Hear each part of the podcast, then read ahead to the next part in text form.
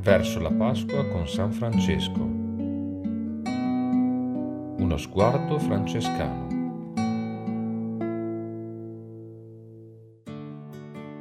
Nel 1219, a 37 anni, Francesco già aveva intorno a sé molti frati. Avrebbe potuto dedicarsi a curare le proprie cose, rivolgere l'attenzione alla famiglia dei suoi frati che stava crescendo e invece sceglie di fare un gesto che spiazza tutti.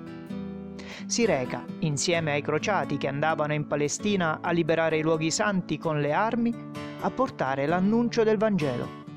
E lo fa disarmato, senza intenzioni violente.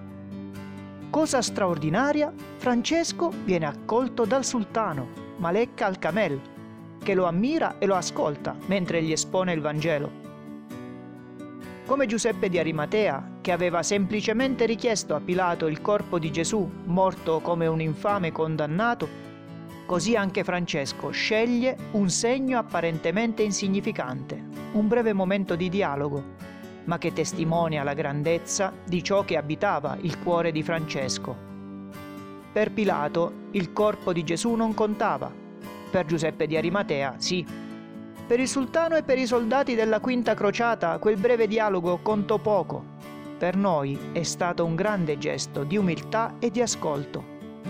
Ancora oggi questi gesti di ascolto si ripetono e piano piano cambiano i cuori con la pazienza e la gentilezza, come l'incontro di Papa Francesco con l'Ayatollah al-Sistani durante la sua recente visita in Iraq.